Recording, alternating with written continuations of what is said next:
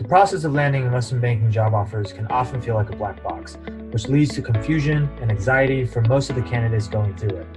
Hey, my name is Sam Shaw, and I'm the founder of Wall Street Mastermind. I've personally coached numerous students on how to successfully break into top tier investment banks, including Goldman Sachs, Morgan Stanley, JP Morgan, Centerview, Evercore, and PJT Partners, just to name a few. On this podcast, I'm going to help you demystify the investment banking recruiting process by sharing what the clients of Wall Street Mastermind have done to get results like these. Enjoy this episode. Hey guys, if you like the content on this episode today, I want you to go and click the subscribe button to make sure that you get all of our future episodes as well, because we've been putting out two to three of these every single week with really, really valuable information that's going to help you get into the top investment banks in the world. So I just want to make sure that you don't miss any of it. Okay. Today, I want to talk about uh, the three things that you should look for uh, when it comes to getting investment banking recruiting advice from other people. Okay. The reason I want to talk about this is because um, I'm just, to be frank, sick and tired of something that I've been seeing a lot, which is I see a lot of people um, let other people tell them whether they can get into investment banking or not. Right. Uh, and I see this in one of two ways. Uh, I a lot of times, for example, I will see uh, parents or friends or I don't know, even just random strangers online um, tell students that or tell their kids or other students that uh, they're not good enough to break in, right? And then I see these students who have been told by others that they're not good enough to break into investment banking, and because of that, they get discouraged and then they just give up, right? Um, if that if you've experienced that before, or if you thought about giving up because you were discouraged by other people to pursue something, um, that is the biggest mistake you could ever make because this is your life, this is your career. You do not want to let other people, haters or whoever, or even if they're not haters, even if they're your parents, your parents love you, but sometimes like you got to tune out uh, these bad voices in your head or just other people's opinion uh, and believe in yourself, right? So that's that's the first one. The second uh, thing, which is probably even more common that I see a lot, is um, I'll see people uh, tell students like, "Hey," um, or either parents telling their kids, or again, you know, upperclassmen telling underclassmen, like, uh, "Hey, you should be able to get into investment banking on your own, right? You should be able to get into investment banking um, if you just work hard, right? Uh, without, and sometimes these people don't even really know that what it actually entails, right? What does this task of getting to investment banking actually entails, especially when it comes to parents. No offense to parents out there. I'm a dad myself, love my daughter to death, but a lot of parents aren't familiar with investment banking, right?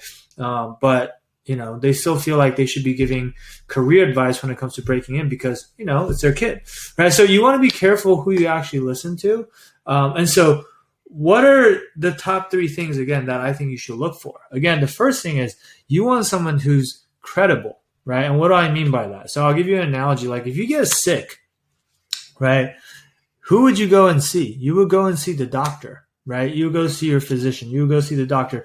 You would not go and see, uh, I don't know, your parents, unless your parents are doctors. But you know, for most people, like you would not go and see your parents, um, even though they're your parents, right? Even though they love you, obviously, but you want someone who understands how the recruiting process works. Or in this analogy, like you want someone who understands you know, biology and, and the human body and, you know, why you're sick, right? Uh, but, but from a recruiting standpoint, you want someone who understands how the recruiting process works.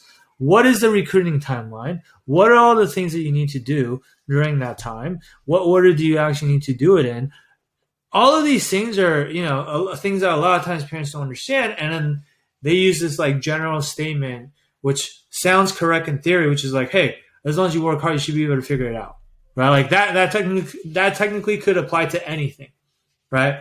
Um, but most parents just they don't have any idea the degree of difficulty that getting into investment banking actually entails, and it's not their fault. They're just not investment bankers, right? Um, second thing that you want to look for is continuing with this doctor analogy. You don't want to just pick any doctor, right? If you get sick, um, you want someone who has treated a lot of patients uh, who are similar to you or who have similar symptoms as you, right? Like if you need to get heart surgery, you probably want to go get heart surgery from not just any surgeon, but a, but but a, someone who, who's a heart surgeon and has done many many operations before, right? Because it's pretty serious if you have to get heart surgery, right?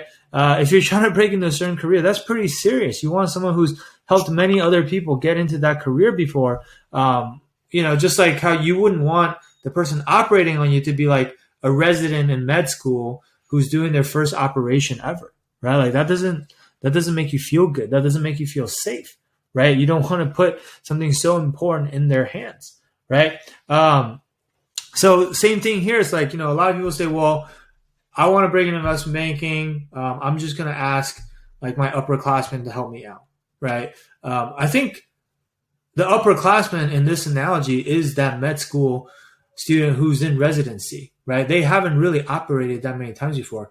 At most, they've gone through the investment banking recruiting process one time on their own. They happen to have gotten in, maybe only at one bank, right? Because most people out there like only get one offer. Um, and so it's a very, very small sample size. And also, they might not be, not they might not be, they are definitely not the exact same candidate that you are, right? And so anytime upperclassmen give you advice, it's mostly going to be based on what worked for them, but what worked for them may or may not work for you, right? And a lot of times, what worked for them may they, they might not even know why it worked, right? It's kind of like when you're trying to. I don't know if you guys have tried to learn snowboarding before. Like when I tried to learn skiing or snowboarding for the first time, and you're asking someone, uh, one of your friends who already knows how to ski or how to snowboard, and you're like, "Hey, show me how to ski or snowboard." They're like, "Yeah, just watch how I how I'm doing it, and like this is how you carve, right?" And you're like, okay, yeah, I see you're doing that, but that doesn't mean that I know how to do it, right? Um, and but they don't really know how to teach you either because they're not a snowboarding instructor, right? They just like to them it's second nature already, and so you want you want whoever is helping you and giving you advice to not just be someone who's done it once or knows how to do it themselves. Um, you want someone who's taught many many other people to do to do what you're trying to do, ideally, right? So that's the second thing. The third thing is you want someone who has a vested interest in your outcome. Okay. And so what do I mean by having a vested interest in your outcome? So, um, the person who's giving you advice, uh, how much, like, just ask yourself, like, how much does it matter to them whether you actually get this job or not? Right. Because it's really, really easy for a friend to, you know, who's already in investment banking, perhaps, you know, like a lot of times people go to their friends who have already gotten into banking and they'll say, oh, like, do you think I need to do this? Or do you think I need to do that? Or, oh, do you think I need to get more help uh, from a company like Wall Street Mastermind? And their friend's like, oh, no, you don't need to do that because I didn't do that and I got in. So you'll be fine. Right. The thing is, like, it's very easy for them to sit there and say that when they've already gotten in. But at the end of the day, if you take their advice and it doesn't work out for you and you don't get in, like, are they going to be able to do anything about it for you? Like, are they going to be able to fix that for you? No, they're not going to be, right? Are they going to even care that you didn't get in, uh, they might feel bad for you for about 30 seconds and then they're going to move on. They're going to keep living their life, right? You're the one, ultimately, you're the only person who's going to have to live with the consequences of your decisions and your actions, right? So at the end of the day, you know, just you need to trust your own feelings. You need to trust your gut. You need to trust like where you think you're at. Like if you genuinely feel like you're not prepared and you need the help, then you need to go out and get that help right? Um, don't listen to someone else just because they told you one thing. Like, what is what is your friend supposed to say to you? By the way, when you ask them, like, "Hey, am I going to be fine?" Like, "Oh no, you're totally screwed." Like, yeah, you should totally get help. You know, like